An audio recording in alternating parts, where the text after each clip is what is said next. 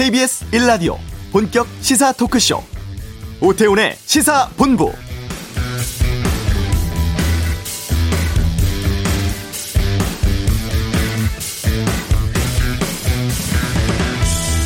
문재인 대통령이 영국 코널 G7 정상회의를 비롯해 오스트리아, 스페인 국빈 방문까지 6박 8일간의 유럽 3개국 순방 일정 마치고 오늘 아침 귀국했습니다. 문 대통령은 SNS를 통해서 체력적으로 매우 벅찬 여정이었지만 성과와 보람도 컸다면서 G7에서 대한민국의 위상을 확인했고 비엔나에서는 문화예술의 자부심을 스페인에선 새로운 시대를 여는 의지와 열정을 담아간다며 제약회사들과 백신 협력 논의도 있었다고 소회를 했습니다. 그리고 순방길에 마주한 현지 교민들에 대한 감사 인사도 전했는데요. 그런데 일부에서는 이번 순방과 관련해서 국내 언론의 보도가 너무 부족하다거나 과거와 비교해서 너무 인색해서 지면을 할애하고 있다는 지적도 나오고 있는데요. 오태훈의 시사본부 2부 아치독 시간에 이번 유럽 순방 관련 언론 보도에 대해서 자세히 살펴보는 시간 갖도록 하겠습니다. 3분기 백신 접종 계획이 발표가 됐습니다. 잠시 후 이슈에서 질병관리청 연결해 알아보고요. 한 주간의 주요 스포츠 소식 관전 포인트 시간에 짚어드리겠습니다. 이준석 현상으로 정치권의 세대 교체 바람 불고 있는데요. 청년 세대들은 지금의 대한민국을 어떻게 보고 있을까요? 시사본부 금요 초대석 K를 생각한다의 저자 임명목 씨와 함께하겠습니다. KBS 라디오 오태훈의 시사본부 지금 시작합니다.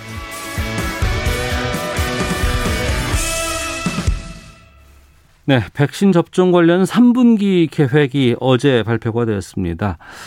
아, 고위험군이라고 할 수 있는 고령층 접종에 집중을 했던 상반기와는 달리 이제는 좀 일반 국민들 50대를 시작으로 오는 9월까지 접종해서 국민 70% 1차 접종 마친다는 방침 밝히고 있는데요. 질병관리청 코로나19 예방접종 대응 추진단의 김기남 국장 연결해서 자세한 내용 알아보도록 하겠습니다. 안녕하십니까? 아, 네네. 저 김기남 국장입니다. 네. 먼저 오늘 코로나 확진 수 보니까 507명 나왔습니다. 네네. 이 전과 비교해 봐서는 조금 감소 추세에 있는 건 아닌가 싶기도 한데 어떻게 보십니까? 예, 예. 어, 어제 신규 확진자가 이제 507명으로 전일 대비해서는 한 33명 정도는 줄었습니다. 네. 하지만은 여전히 이제 하루에 한 500명 정도 확진자가 발생하고 있는 상황이고요. 예. 지금 이제 예방접종 수준은 이제 계속 늘고 있지만은 충분하게 이제 감염을 억제하거나 통제할 정도로 충분한 수준은 아니기 때문에 네. 여전히 좀 그 유의해서 어, 해야 될 것 같습니다. 더 줄어야 된다는 뜻이네요. 예, 예, 그렇습니다. 어, 언제 어느 정도까지 가면 좀 아 이제는 됐다 싶을까요? 일단은 저희들이 이제 3분기에 주로 목표하고 있는 것이 전 인구의 70% 70%까지 이제 1차 접종을 마친다는 것이 9월까지의 계획이기 때문에요. 네. 충분하게 좀 3분기 동안에 그 접종은 진행을 해야 어느 정도 좀 그 이후에 일상 회복에 대한 부분이 좀 해결이 될 수 있을 걸로 보고 있습니다. 네. 우리가 상반기 접종 목표를 1,200만 명으로 제시를 애초에 했었습니다. 예, 예. 그런데 이게 1,200만 돌파했고 1,300만 명도 넘었고 1,400만도 넘었어요. 이 백신 접종 상황은 어떻게 판단하고 계십니까? 예, 예, 저희가 이제 상반기에는 그 고위험군을 중심으로 해서 백신이 도입되는 대로 가급적이면 1차 접종을 최대한 확대하는 목표로 진행을 해왔습니다. 그래서 이제 어제까지 1차 접종자가 1,423만 명으로 한 우리 국민 네 분 중에 한 분은 이제 1회 이상 접종을 하게 됐고요. 네. 그래서 이제 현재의 접종 상황이라든지 이제 백신 공급 상황을 감안했을 때, 어, 어, 3분기 중에는 최대한 빠른 속도로 어, 접종을 진행해서 이제 전 국민의 70%까지 9월까지 접종을 어, 완료한다는 목표를 가지고 있습니다. 네. 전 국민 70% 9월까지 완료 목표라고 하셨으면 애초에 네. 우리가 집단 면역 달성을 11월로 전망을 했었잖아요. 예, 예. 이것과 비교해 보면은 두 달이 빨라진다는 뜻인가요? 이제 집단 면역은 11월까지 2차 접종까지 완료하는 것을 목표로 하고 있고요. 아. 9월까지는 이제 1차 접종을 70%를 완료하고 그분들에 대한 그 2차 접종까지 완료하는 것은 이제 네. 10월, 11월 달에 어, 계속 진행이 될 예정입니다. 네. 그러니까 상반기에는 고령층, 고위험군 대상으로 접종을 이제 타겟 삼아서 했다 그러면 그동안 40대, 50대 이런 분들은 많이 좀 어, 나는 언제 맞을 수 있을까 기다려 왔었는데 예, 예. 7월부터는 그럼 가능해지는 겁니까? 좀 7월부터 어떻게 접종되는지를 좀 알려 주세요. 예, 맞습니다. 일단은 7월 달에는 이제 50대 의 어떤 접종이 7월 말부터 시작이 될 예정입니다. 네. 그리고 어 7월 초에는 이제 그 6월 달에 접종을 예약하셨다가 어 그 접종을 못 받으신 60세에서 74세 연령층 대상으로 7월 초에 최우선적으로 접종을 할 예정이고요. 네. 이제 그 다음에는 이제 그 고등학교 3학년, 고등학교 교직원, 초중고 교직원 등 대상으로 7월 달에 접종이 시작되고 그 네. 이후에 7월 말에 이제 50대에 대한 접종이 시작이 될 예정입니다. 그럼 50대는 7월 말쯤 가능한 거예요? 예, 예, 그렇습니다. 그럼 예약은 언제부터 받습니까? 어, 예약은 7월 중순경부터 55세 어. 이상을 먼저 어, 받고요. 예, 예. 그다음에 이제 50에서 54세는 그, 그 다음에 7월 말 정도에 별도로 예약 기간을 선정해서 어, 예약을 받고 50에서 54세에 대한 접종은 8월 중에 8월 초에 시작을 할 예정입니다. 40대는요? 40대는 이제 예. 8월 중에 이제 어 7월부터 7월 말부터 50대에 대한 접종을 일단락하고 8월 중에 이제 40 대 이하 연령층에 대해서는 전체를 대상군으로 가서 음. 18세에서 49세까지는 이제 한꺼번에 사전 예약을 이제 매주 단위로 백신이 들어오는 대로 저희들이 사전 예약을 받을 계획입니다. 그렇기 때문에 실질적으로 이제 8월부터 40대부터 그 18세 이상에 대한 접종이 어, 시작이 될 수 있을 걸로 보고 있습니다. 네. 제 회사 주변에 이제 3, 40대들도 예. 자녀 백신 예. 찾아가지고 예약해서 맞은 사람들이 꽤 있거든요. 예. 그러면 이제 7, 8월에 이렇게 순차적으로 맞는다고 하더라도 중간에 자녀 백신 같은 것들의 기회를 노릴 수도 있는 겁니까? 예, 예, 자녀 백신은 이제 현재도 아스트라제네카하고 얀센 백신에 대해서는 이제 SNS를 통해서 자녀 백신을 당일 예약하는 어, 서비스를 진행을 하고 있고요. 예. 이제 7월 달이 되면은 화이자 백신이나 모더나 백신도 이제 일반 위탁 의료기관에서 접종이 이제 7월 중순 이후부터는 시작이 될 예정입니다. 음. 그래서 이제 화이자나 모더나 백신도 이제 다인용 백신이기 때문에 네. 자녀 백신이 폐기되는 것을 막기 위해서는 음. 이제 어, 어, 똑같이 SNS 그 자녀 백신 예약 서비스나 아니면 이제 예비 명단 등의 방법으로 네. 어, 자녀 백신을 어, 활용할 수 있도록 할 예정입니다. 네, 조금 일찍 맞고자 하는 분들은 그걸 계속 조금 노려보면 되겠군요. 예, 예, 그렇습니다. 어. 근데 애초에 그 고령층들 그 예약 받고 접종을 시작했을 때 이번에 예약했거나 이번에 맞지 못하면은 10월로 넘어갑니다라는 얘기 있었는데 예, 예. 앞서서 6월 접종 예약하지 했지만 접종 받지 못하신 분들은 7월 초에 집중적으로 한다고 하셨거든요. 이건 어떻게 된 예, 예. 겁니까? 그러니까 그 60세에서 74세 연령층 중에서 6월 어, 3일까지 저희가 이제 예약을 받았고요. 예. 그 예약 기간 중에 예약을 하신 분들은 어, 반드시 이제 7월 초까지 저희들이 어, 접종을 완료하도록 어, 접종을 실시할 계획이고요. 다만 이제 그 기간 중에 예약을 하지 않으신 분들은 이제 어, 일단은 50대부터 전체 국민에 대한 어, 접종을 먼저 진행한 이후에 네. 9월 말 정도에 다시 한번 좀 순서가 올 것으로 생각을 하고 있습니다. 다만 이제 이런 분들도 이제 아까 아, 말씀드린 자녀 백신이라든지 이런 것을 활용해서 접종은 가능하도록 하고 있습니다. 네. 사업장별 자체 접종도 진행된다고 하는데 이건 어떻게 되는 건가요? 예, 이거는 이제 어 이제 사업장 내 그 부속 의원을 가지고 있는 대규모 사업장들이 있습니다. 이제 이런 경우에는 그 사업장에 있는 부속 의원의 백신을 공급해서 어. 그 사업장에 종사하시는 근로자들이라든지 이제 협력업체 직원들에 대한 그 접종을 조금 더 이제 접근성을 높이고 신속하게 진행하기 위한 방안인데요. 그래서 이제 시기는 저희가 한 8월 중에 네. 어, 사업장 단위로 어, 접종이 가능한 곳을 지금 고용노동부와 같이 좀 선정해서 음. 어, 접종을 사업장별로 진행을 할 계획입니다. 그렇다고 하면은 뭐 대학병원 갖고 있는 곳이면은 그 대학의 임직원들이나 이런 사람들 교직원들이 이 병원에서 맞을 수 있다 이런 뜻인가요? 아, 지금 이제 대학병원, 이제 이런 그 병원은 이제 그 병원 내 종사자들은 이제 별도로 진행이 되고 있고요. 이런 예. 사업장별 접종은 이제, 어, 자동차나 철강 이렇게 대규모 아, 조선 이런 예, 예. 대규모 예. 사업장 단위로, 음. 어, 자체적으로 그 의료기관이 있는 사업장 중심으로 어, 진행을 할 예정입니다. 네. 지자체별 자율 접종도 있다고 하는데 이것도 좀 설명해 주시죠. 예, 예. 이제 그동안 보면은 이제 지자체별로 어떤 그 인구 구조나 좀 특성이 다르기 때문에 그 네. 그 우선순위, 예방접종의 우선순위에 대해서 지자체별로 좀 자율권을 달라는 요구들이 많이 있었습니다. 음.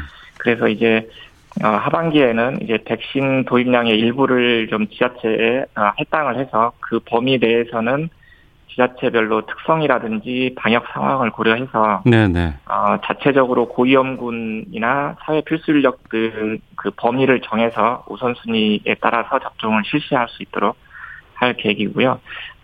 이제 7월 말 정도로 지금 예, 어, 예정을 하고 있습니다. 그렇게 되면은 지자체별로 접종 대상자를 선정해서 보건소나 예방접종센터에서 음. 접종이 진행이 될 예정입니다. 지금 제가 시도별 접종 현황을 보니까 전남은 36.9%가 1차 접종에서 상당히 높은데 가장 낮은 네. 곳이 세종이 20.1%. 그러니까 많이 맞은 곳과 그렇지 않은 곳의 편차가 좀 꽤 크긴 하군요. 예, 예, 그렇습니다. 어. 그리고 이제 학생들 고3 수험생이라든가 아니면은 교사분들 또 네. 어린이집이라든가 이런 분들 여름방학 이용해서 한다고 하는데 이 내용도 좀 알려주시죠. 예, 예. 일단은 지금 이제 어 고3 학생들부터 이제 7월 19일 주부터 그 지역 예방접종 센터에서 화이자 백신으로 접종을 할 계획입니다.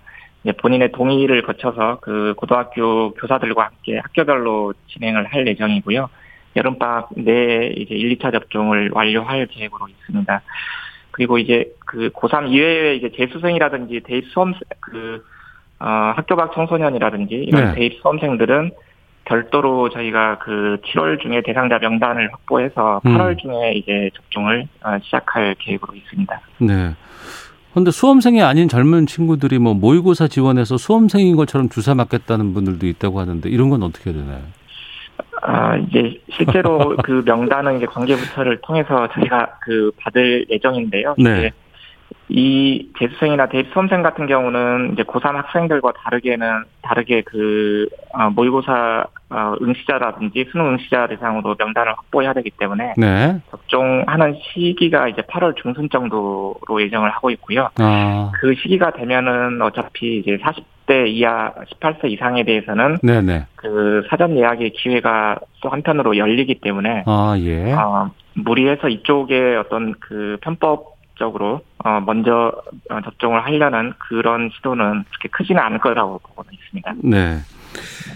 지금까지 우리가 그 전면 등교 수업을 안 한 지가 꽤 됐어요. 근데 이제 네. 교육부가 이제 이 상황이 좀 나아진다고 싶었는지 2학기부터 이제 유치원, 초등학교, 중학교, 고등학교 전면 등교 추진하겠다고 하는데 지금 고3까지는 이 계획이 있는데 예, 예. 이 밑에 학생들은 어떻게 준비해야 될까요? 일단은 이제 그, 어, 현재 이제, 어, 접종 가능한 백신이 이제 화이자 백신 같은 경우는 허가가 이제 16세 이상으로 되어 있고요. 네. 그 밑에 연령층에 대해서는 현재 이제, 어, 국내에서는 이제 12세에서 15세까지 어, 접종이 어, 허가 연령을 확대하는 것을 지금 이제 허가를 신청해 놓은 상황이고 네. 아직 그 부분이 이제 진행 중에 있습니다. 그렇기 음. 때문에 현재로는 이제 16세 이상이 어, 접종 이 가능한 연령이고요. 화이자 네. 백신의 경우에는요. 네. 그래서 이제 12세하고 15세 그, 어, 연령층의 청소년 등에 대해서는 앞으로 이제 시각처에서 어떤 연령 범위가 확대되면은 음. 이제 저희도 그 예방접종 전문위원회라든지 이런 그 절차를 거쳐서 예방접종 계획을 검토해서 수립할 계획입니다. 다만 이제 여기에 대해서는 좀 그 전문가들의 어떤 수용성이라든지 어떤 소아 청소년들의 어떤 예방 접종의 필요성에 대해서 이제 부모님들이나 전문가들 의견 등을 좀 면밀히 검토해서 좀 결정이 필요한 사항이라고 보고 있습니다. 네, 그럼 우리가 맡고 있는 백신이 아스트라제네카, 화이자, 얀센 그리고 이번에 새로 들어왔다는 모더나 이렇게 네 종인데 이 중에서 예, 예. 어 18세 미만이 맞을 수 있는 건 아직까지는 화이자밖에 없네요. 예, 예, 맞습니다. 새로 들어온다는 노바백신인가 노바백스 이건 어떻습니까? 예, 예. 노바백스는 아직은 지금 이제 허가 전인 상황이기 때문에요. 예. 향후에 이제 그 허가 신청 상황을 좀 봐야 될 것 같습니다. 어. 물량은 충분히 잘 원활하게 들어올 수 있을까요? 예, 저희가 지금 이제 3분기에만 이제 도입 예정의 물량이 한 8천만 회분 정도입니다. 그렇기 때문에 3분기에 아, 저희가 이제 접종 대상으로 이제 1차 접종을 2,200만 명을 잡고 있기 때문에 네. 2차, 접, 2차 접종까지 포함하더라도 충분한 물량이 3분기에 들어올 걸로 보이고 있습니다. 어. 그리고 1차 접종 받고 나서 2차 접종까지 해야 되는 경우가 많이 있잖아요. 얀센을 제외하고는. 예, 예. 근데 그 부분에서 백신의 수급 같은 것들이 1차 때는 아스트라제네카를 맞았는데 2차 때 아스트라제네카 백신 맞을 때 수급이 좀 좋지 않다 그래서 교차한다는 얘기 있거든요. 이건 어떻게 정리됐습니까? 예, 예. 저희가 이제 그 7월부터 아스트라제네카로 1차를 1차 접종을 하셨던 분들 어, 대상으로 2차 접종을 그 화이자 접 화이자 백신으로 진행하는 이제 9차 접종을 어, 시작을 할 계획입니다. 이게 이제 당초에는 이제 그 코백스에서 도입하는 아스트라제네카 물량이 이제 6월 말에 들어올 예정이었는데 네. 이 부분이 이제 7월 이후로 좀 연기가 되었고요. 음. 그다음에 이제 이런 그 교차 접종에 대해서 해외에서도 어 여러 그 시행하고 있는 사례라든지 연구 결과를 통해서 어떤 효과성이라든지 안전성에 대한 그 검증들이 이루어졌기 때문에 이런 부분을 어, 감안해서 예방 접종 전문위원회를 거쳐서 이제 7월부터 어, 교차 접종을 진행하는 것으로 어, 결정을 했습니다. 네. 그러면 현재로서는 교차 접종 대상인 것은 아스트라제네카 백신 맞은 분들만 해당되는 건가요? 예, 7월 중에 2차 접종을 하시는 분들은 이제 아스트라제네카 어, 1차 접종을 한 4월 중순부터 5월 중순 사이에 받으신 분들이고요. 네.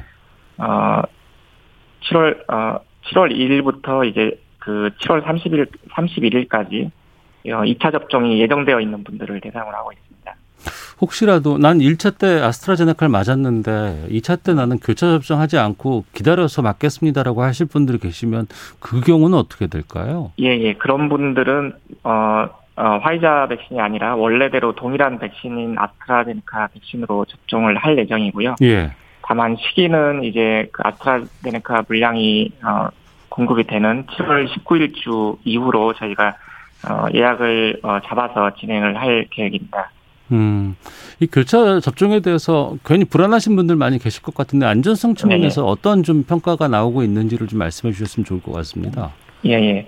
어, 안전성에 대한 부분은 이제 영국이라든지 뭐 스페인, 독일 이렇게 각 국가별로 교차 접종에 대한 연구 결과들이 나오고 있고요.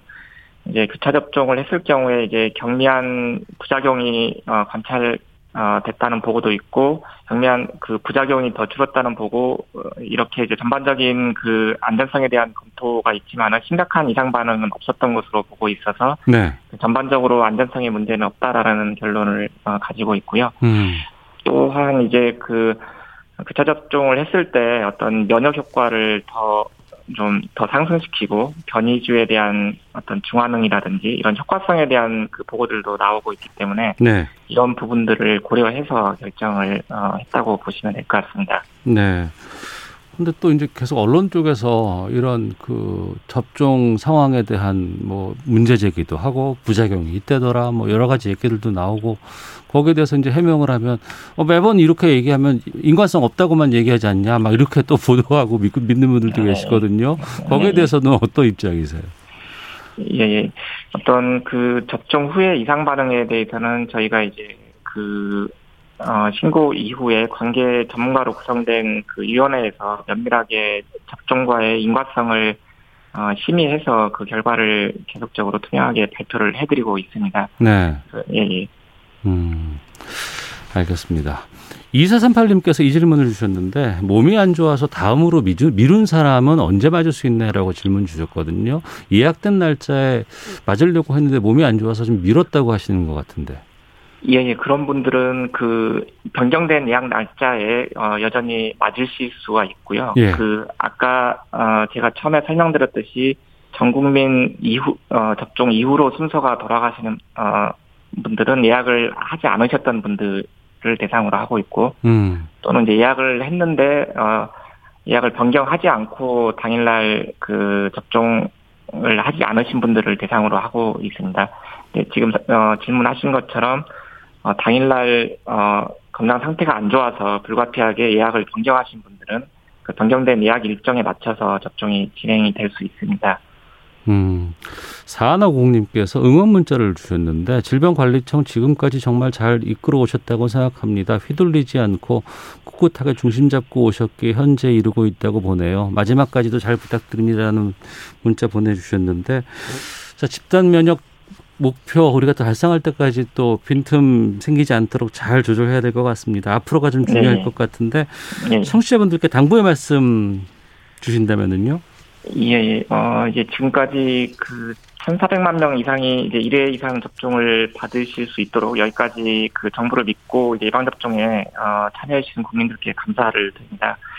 그리고 이제 3분기는 이제 무엇보다도 그 고위험군이 아니라 이제 일반 국민들 대상 접종이 이제 본격적으로 진행되기 때문에 이제 더 어, 안전하고 원하시는 모든 분들이 신속하게 접종을 받으실 수 있도록 저희들이 최선의 노력을 다하겠습니다.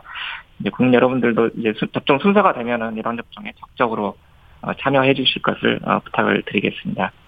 예, 알겠습니다. 여기까지 말씀 듣겠습니다. 고맙습니다. 네, 네, 고맙습니다. 네, 질병관리청 코로나19 예방접종 대응 추진단의 김기남 국장이었습니다. 자, 교통정보 확인하고 오겠습니다. 교통정보센터의 이승미 리포터입니다. 네, 이 시각 교통 상황입니다. 경부고속도로 부산 방향으로 수원에서 오늘 새벽 5시 때 사고가 났는데요. 지금도 5차로 막고 복구 작업을 하고 있습니다. 서울요금소에서 수원까지 8km 구간 여파받고 있고요. 이후 기흥에서 오산 쪽으로는 13km로 정체가 더 늘었습니다. 서울 방향으로는 수원에서 정체입니다. 달래내국에서 반포 쪽으로도 속도 내기 어렵고요. 서울 양양고속도로 양양 방향으로 덕소 3패에서 서종나들목 부근까지 지금까지 20km 구간 정체 서행 반복되고 있습니다. 중부고속도로 남이 방향으로 동서울 요금소에서 산곡 분기점까지나 호법에서 남이천 나들목 사이 정체되고 있고요. 서울시내 올림픽대로 공항 방향으로 한강대교 부근에서 사고 나서 동우대교부터 정체되고 있고요. 하남 방향으로는 여의 하류나들목에서 한강대교까지 반포대교에서 영동대교까지 밀립니다. KBS 교통정보센터였습니다.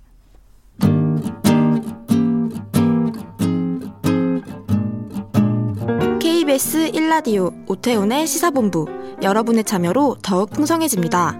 방송에 참여하고 싶으신 분은 문자 9730번으로 의견 보내주세요. 짧은 문자는 50원, 긴 문자는 100원의 정보 이용료가 붙습니다. 애플리케이션 콩과 마이케이는 무료고요. 시사본부는 팟캐스트와 콩, KBS 홈페이지를 통해 언제나 다시 들으실 수 있습니다. 많은 참여 부탁드려요. 네, 한 주간의 스포츠 소식을 정리하는 시간입니다. 최동호의 관전 포인트, 최동호 스포츠 평론가와 함께합니다. 어서 오십시오. 예, 안녕하세요. 네, 오늘이 6월 18일 그리고 7월 23일이 되면 도쿄 올림픽 개막을 합니다. 예, 그렇죠. 아, 1년을 미룬 거잖아요. 예. 미뤘음에도 이게 될까 아니면 정말 열릴까 뭐 아이 우리 뭐, 뭐 취소해야 된다 뭐 별 얘기 계속 많았었는데 네, 그렇죠. 지금 상황으로 보면 열리는 거 맞죠? 확실해졌다라고 어. 이제 말씀을 드리고 싶어요. 이제 그러면서 도쿄올림픽과 관련해서 재연기 취소 논란 이제는 의미가 없어졌다라고 음. 말씀드릴 수가 있습니다. 물론 이제 앞으로도 계속해서 어뭐 뭐 재연기 해야 된다, 네, 뭐 취소해야 된다. 상황이 급박한다 그러면 이런 얘기는 나올 수는 있겠지만 현재까지는 적어도 이 IOC와 일본 정부 그리고 네. G7 그러니까 어. 세계 주요 7개국 정상들이 올림픽 개최를 사실로 못 박았다는 얘기입니다. 예. 그러니까 토마스 바 IOC 위원장은 기자회견을 통해서 도쿄올림픽이 이제 개최 단계에 들어섰다. 어. 이렇게 얘기를 했고요. 이 크리스토프 듀바 그러니까 IOC 내에서 도쿄올림픽을 총괄하는 실무 책임을 진 분입니다. 네. 이분은 뭐라고 했냐면은 이 도쿄올림픽이 올림픽 사상 가장 준비가 잘 된 대회이다. 아, 이렇게까지 얘기하면서 띄, 띄우게 들어갔거든요. 예. 그 띄우기죠. 어. 올림픽 띄우기. 예. 그리고 이제 19일 그 G7이 막을 내렸죠. 예. 막 내리면서 이제 공동 성명을 발표했는데 여기에 음. 도쿄 올림픽 개최 지지한다 이렇게 발표를 했습니다. 네. 그러니까 뭐 해야 되니 띄울 수밖에 없는 거고. 근데 네. 보니까 일본 정부 상황을 보면 무관중하겠다고 해외 뭐 하고 검토를 했었죠. 네. 그리고 뭐 국내 관객도 뭐 제한적으로만 하겠다고 하는데 이번에 보니까 관중 더 늘리겠다 뭐 이렇게 발표가 나왔다고요? 어, 예, 그렇습니다. 아, 먼저 어 요거는 이제 일본에게 일본의 코로나19 상황을 연관 지어 가지고 생각을 해 봐야 되니까 네. 어, 코로나19 상황을 한번 간단하게 정리를 해 보면 이번 달만 보면은 그 음. 지난 14일 에 코로나19 일일 감염자 수가 이번 달 14일에 6,875명으로 최고를 기록했거든요. 6,800명이 나와요. 예, 그렇습니다. 하루에? 예. 예. 그런데 이날 이후로 이 감소세로 돌아섰습니다. 자, 어제 확진자는 1,554명이고요. 어. 제 기준으로 일본은 7일 연속 예. 1,000명대로 떨어진 거죠. 근데 6,000명대에서 1,000명대로 갑자기 준다는 건 이거 좀 우리가 뭐 주말 효과라고 얘기하는 검사 수 줄인다거나 뭐 이런 거 있는 거 아닌가 좀 아마도 제 생각에는 백신 접종과 네. 관계가 있지 않을까 싶은데 네. 일본은 이제 올림픽 앞두고서 백신 접종을 가속화하고 있거든요. 아, 예. 어제 기준으로 백신 접종률이 음. 15.5 15.2%로 올라갔습니다. 네. 자 그런데 도쿄를 비롯해서 한 10개 지역에 긴급 사태를 발령을 했고요. 네네. 네. 근데 일본 정부가 이 긴급 사태 발령한 10개 지역 가운데 9개 군 9개 지역에서 예. 21일부로 어. 긴급 사태를 해제할 예정입니다. 어. 그래서 이제 일본 내에 있는 이, 이 의료 전문가 중에서는 네. 인구 이동에 대한 제한을 이렇게 풀어버리고 음. 만약에 이렇게 되면은 이 도쿄올림픽 기간 내에 확진자가 급증할 수도 있다. 어. 그래서 긴급 사태를 재발령해야 되는 최악의 경우도 배제하지 못한다 이렇게 경고하는 분들도 있는데 네. 자 그런데 그럼에도 불구하고 일본 정부는 오히려 아, 아까도 무관중 말씀하셨잖아요. 음. 최악의 경우에 무관중으로 경기를 한다인데 어, 경기장 내 인원 어, 관중 입장을 네. 최대 만 명까지 늘리는 방안을 검토하고 어. 어 결정할 예정입니다. 예. 아, 만 명이라 그러면 너무 많은 거 아닌가요? 이게 좀 걱정되는데. 아, 만 명인데 이런 네. 고민을 조금 이해는 가요. 뭐냐면 무관중은 방역이고 네. 안전인데 네. 올림픽 흥행을 생각해 보면 어. 경기장의 노쇼, 예. 관중 없는 경기를 한다는 것이 굉장히 부담스럽거든요. 물론 기, 그 올림픽 기분은 안 날 거예요. 예. 네. 그래서 안전과 음. 이 흥행 사이의 접점을 잘 찾아야 된다는 거죠. 네. 그래서 스가 총리는 뭐 나름대로 음. 안전 올림픽, 안심 올림픽을 강조를 하고 있거든요. 네. 근데 올림픽 이제 방역 대책을 발표를 하고 있는데 어, 우리가 충분히 음. 예상할 수 있는 그런 정도이죠. 예를 음. 들면은 이 코로나19 안전 매뉴얼이라고 할 수가 있습니다. 이 방역 규칙집인데 플레이북을 제작을 했거든요. 네. 뭐라고 적혀 있어요, 이 안에? 여기에 보면 선수들은 매일 이 코로나 코로나 검사를 받게 돼 있습니다. 매일 받는다고요? 예. 네. 그리고 선수들도 이동이 제한이 되죠. 음. 선수촌, 경기장, 훈련장 이외에는 갈 수가 없어요. 네. 또 만약에 이 방역 규칙을 어기게 되면 음. 선수 자격 박탈하고요.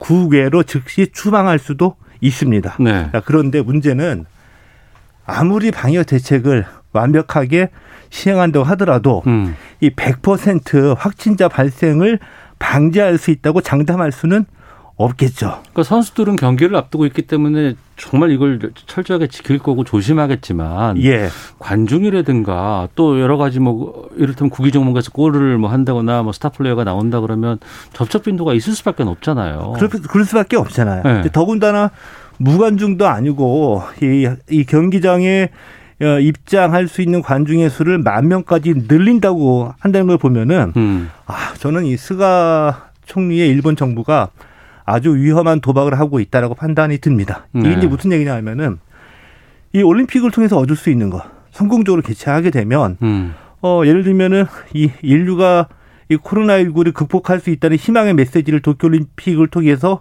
띄움으로써 네. 정치적으로도 그렇고 경제적으로도 이득을 보겠죠. 음, 잘 된다면. 예. 네. 근데 이런 그 장밋빛 꿈을 꾸면서 리스크를 완전히 도외시하고 있는 거죠. 음. 리스크라는 게 뭐냐?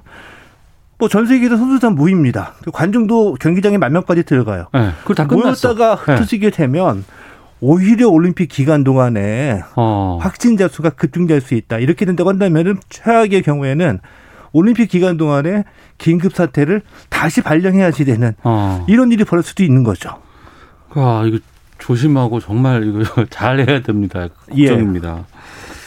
아휴, 이건 계속해서 좀 다뤄보도록 하겠고요. 우리 야구 대표팀 명단 발표가 됐었는데 어, 투수 부분은 완전히 세대 교체가 됐던 느낌이에요. 아, 그 명단 보신 분들은 금방 느끼셨을 겁니다. 네. 그동안 우리 야구 대표팀의 에이스 네. 김광현, 네. 양현종 선수가 맡아왔죠. 아, 그렇죠. 네.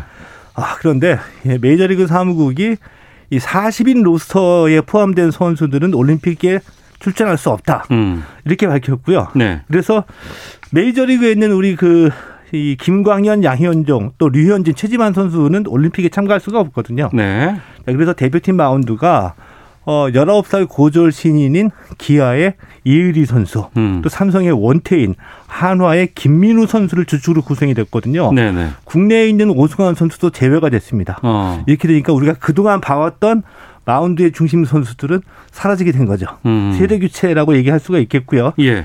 야구 대표팀은 24명인데 어, 이 가운데 10명이 투수고요. 이 7월 19일부터 이제 소집돼 가지고 훈련에 들어가거든요. 네. 올림픽 야구는 우리가 디펜딩 챔피언입니다. 어. 2008년 베이징 때 우승했고 네네. 그 이후에 야구가 빠졌다가 이번에 새로 들어갔거든요. 일본이 하니까 또 새로 넣겠죠. 뭐. 네. 예. 그래서 대표팀 감독인 김경문 감독이 아, 챔피언의 그 품격, 음. 자존심을 지키겠다. 이렇게 출사표를 던졌습니다. 알겠습니다. 미 프로야구 아유 양현종 선수 텍사스에서 뛰고 있는데 텍사스 구단이 방출 대기 선수로 지정을 했다고요. 아, 예, 오늘입니다. 어. 오늘 이 텍사스 구단이 양현종 선수를 이 방출 대기 선수로 지명을 했거든요. 예, 예. 가장 궁금한 거, 방출 대기 선수로 지명이 되면 그럼 어떻게 되는 거냐? 그래서 어. 세 가지 중에 하나입니다. 네.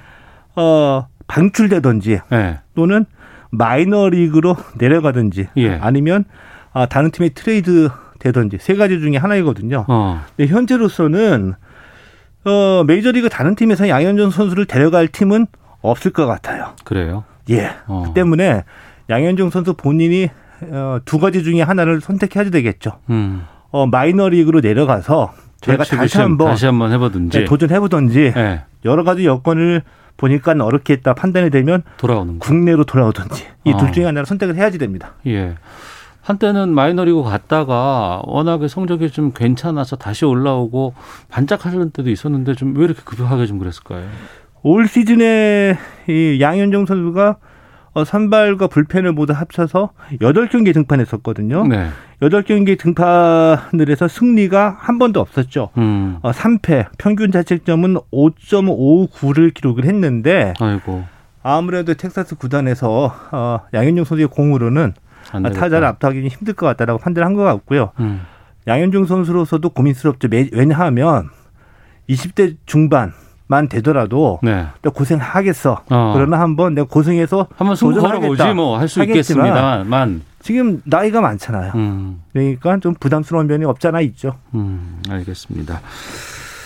자 그리고 축구 스타 박지성 선수 이제 선수는 아닌데 네. 예 이사장입니다. 아, JS 재단 이사장 이렇게 돼 있군요. 이름 예, 예. 직함이. 선처는 없다면서 악플러들을 고소했다고 하는데 어떤 일이 있었습니까? 그 지난 7일이었습니다. 그 유상철 전 인천 유나이티드 감독이 세상을 떠났죠. 네네. 이 당시에 이 박지성 이사장하고 그의 부인이 영국에 체류 중이었었거든요. 네. 근데 뭐 급하게 귀국하더라도 자가 격리를 해야 되니까 음. 조문할 수가 없는 상황이었죠. 네. 아, 그런데 이 악플러들이 박지성이 조문하지 않았다. 음. 악플을 달기 시작한 것 같았죠. 심지어 네. 그의 가족들과도 관련된 어, 그 억측을 제기하기로 했었습니다. 음. 그래서 이제 부인이죠. 이 김민지 전 아나운서가 네.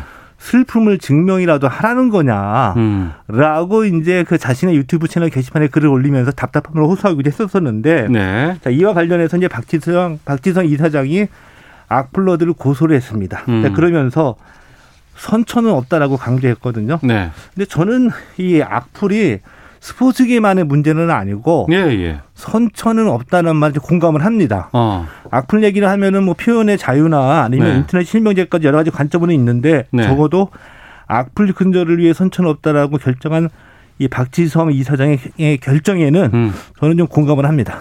또 이런 악플 책임져야죠. 네. 예. 네. 자, 지금까지 관전 포인트 최동호 평론가와 함께했습니다. 고맙습니다. 예, 고맙습니다. 예, 잠시 후 2부 와치독 G7 정상회의 언론 보도 분석해 보도록 하겠습니다. 금요 초대석 90년대생 작가가 본 한국 사회에 대해서 이야기 나눠보겠습니다. 2부에서 뵙겠습니다.